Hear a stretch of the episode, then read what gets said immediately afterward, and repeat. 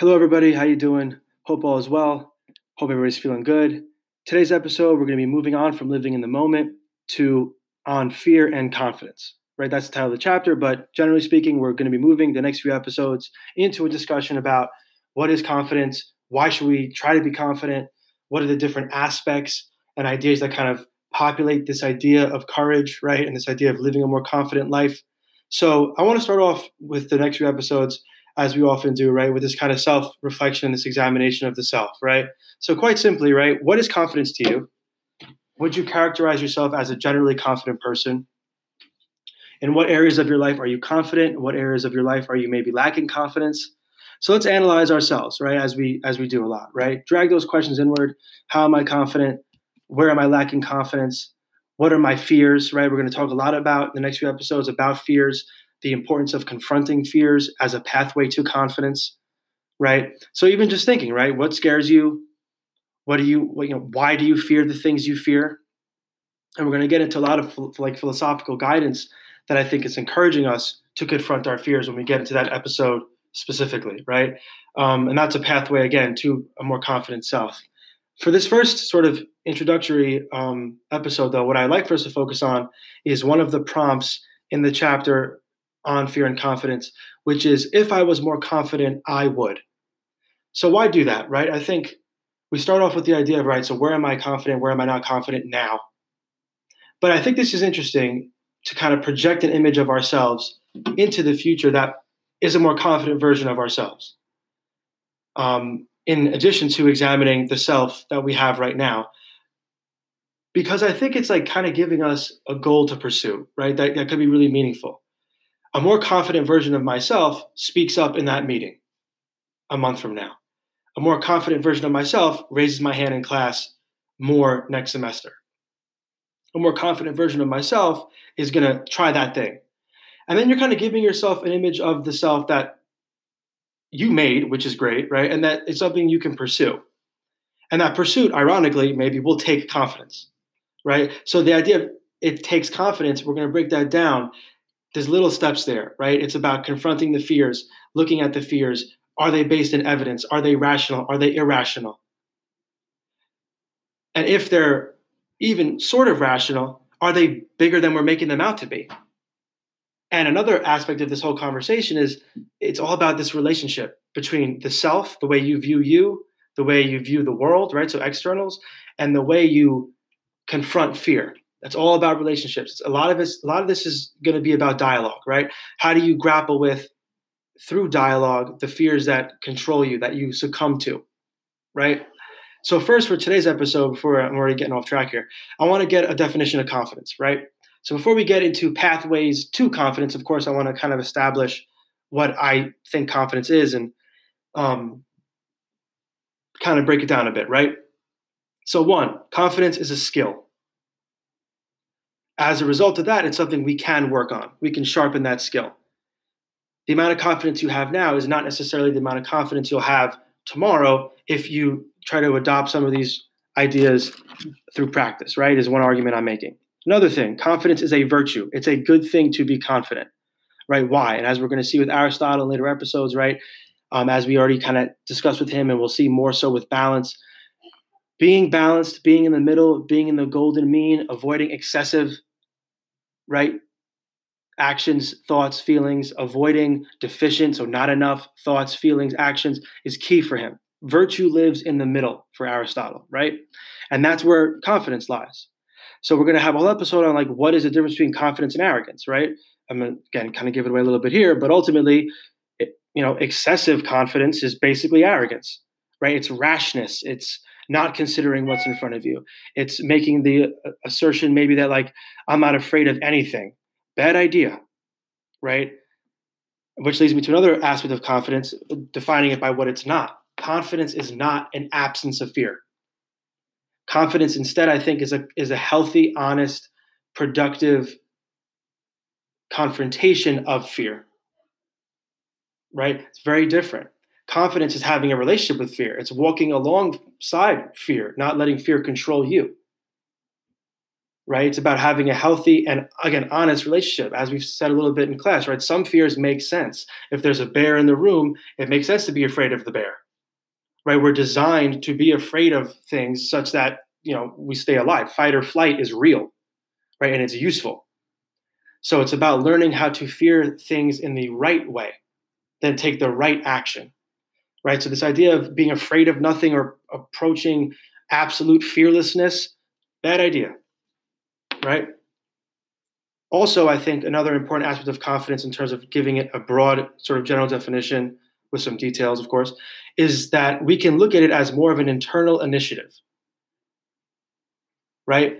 Unfortunately, I think a lot of us, myself included at times, we put our sense of confidence, of self belief, of courage onto externals, right? And we, tra- we tend to make generalizations. So we let external events and occurrences sort of damage our confidence in a way that's too extreme. Right? I think we, we talk about the sort of modern implications of this. And again, we're doing a lot of ancient stuff here with Aristotle, for example, in this chapter. But ultimately, modern life, I think, has a lot of sort of traps set out for us to diminish our confidence, right? Social media is a great example of that comparison is the thief of joy, right? It's also, I think, at times that comparison can be the thief of confidence, right? We have we make these false comparisons comparisons to individuals that have nothing to do with us, that don't know who we are, don't care about who we are, and we make the assumption that they got to where they got, and we have to get there too, without knowing their backstory, without them, of course, knowing our backstory, and then we start feeling bad about ourselves. We start lacking confidence and then that affects the way we act in the world and that affects who we become. So all things we're going to examine a little more in depth over the next couple episodes but things that i think warrant consideration when we're defining it right? It meaning of course confidence in this case. Another great question maybe comes up came up now right? What detracts from your confidence? What tends to add to your confidence? When do you feel confident in a very specific sense right? What are the events that you can maybe take some control over that are affecting your confidence negatively that can be removed. Right?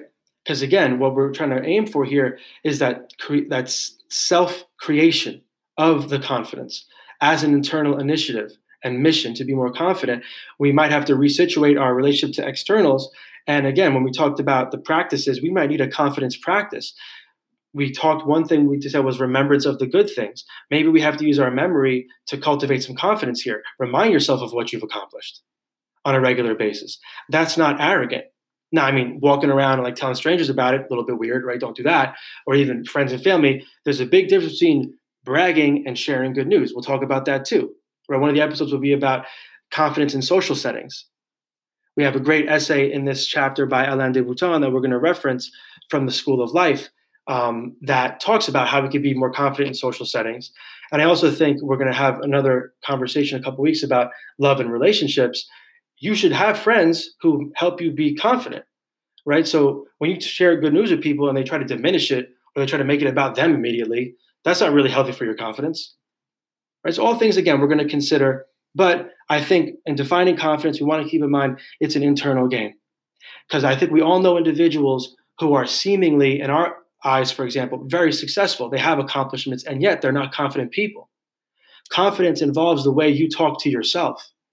In a very, it's, it's, to me, at least in my opinion, that's a very significant portion of what makes somebody confident. The way they talk to themselves, the way they understand themselves, the way they perceive themselves. All of that is philosophy, right? As we said, when we drag those questions, questions inward, and even last episode, when we're, con- we're conveying to ourselves an image of ourselves in the past sorry, and of the future. That's a spiritual exercise, right? You're turning your gaze inward. Confidence is really a very philosophical and spiritual endeavor. You can learn how to look at an external that would damage your confidence and significantly diminish the way it diminishes you by having a healthy sense of self and a healthy inner dialogue. Right? So we're looking at it as an initiative that's internal, that is a skill we can cultivate, that ultimately exists in a middle ground between arrogance and cowardice. Right? And again, we're not trying to eviscerate or get rid of fear necessarily. Some fears maybe, right? Some fear like this is ridiculous. But even that, the characterization of a fear as ridiculous is an internal thing that you have to create. It's a viewpoint, right? That being said, and this is something I've I've grappled with a lot in life. I think this is a very interesting topic, right? Confidence is, again, not necessarily the removal of fear, but it might simply be a healthier relationship to certain fears that are tough to get rid of, right? And it's, as we said earlier with the practice, right? It might be that confidence comes from confrontation.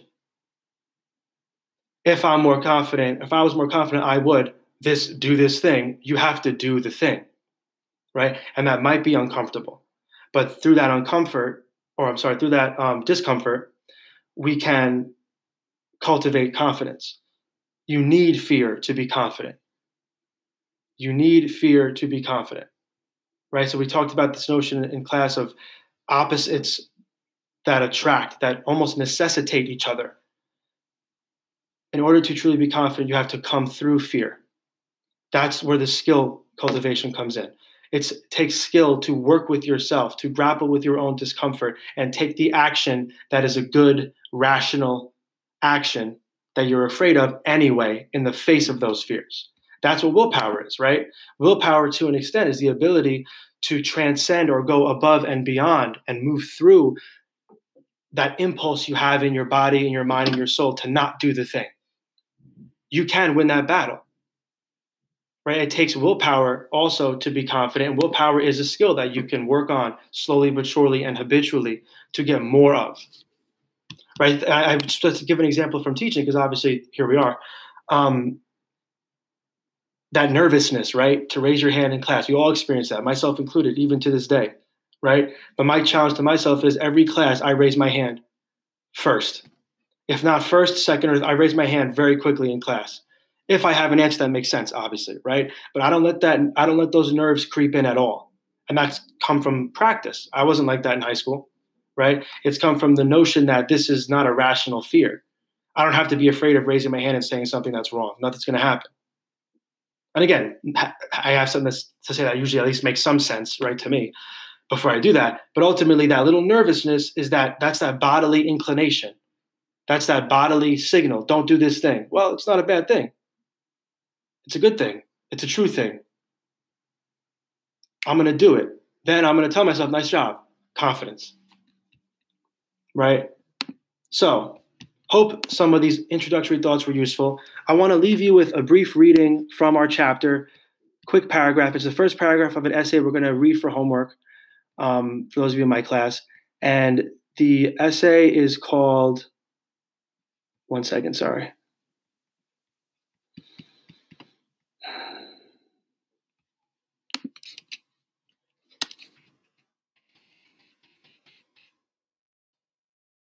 The essay is called Sociability, Confidence.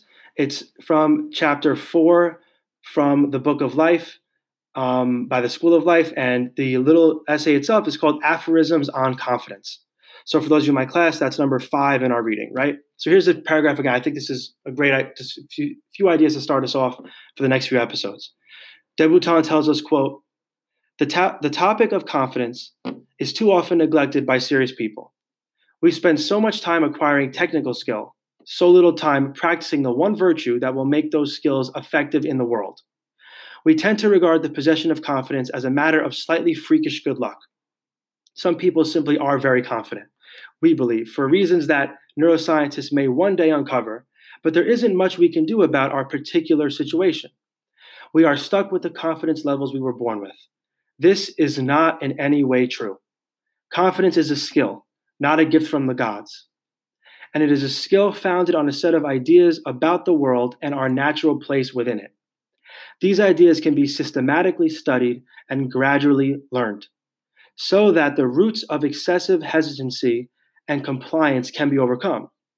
We can school ourselves in the art of confidence. That's a great idea. The art of confidence, just saying. At the heart of a lot of underconfidence is a skewed picture of how a dignified, of how dignified a normal person can be. We imagine that it might be possible to place ourselves beyond mockery. We trust that it is an option to lead a good life without regularly making a complete idiot of ourselves. And he goes on to really make some interesting points there um, that I think, again, connect to my idea of confidence being an internal sort of initiative, right? The way we view ourselves. So we're not going to get into that. The next few episodes will be about testing fear.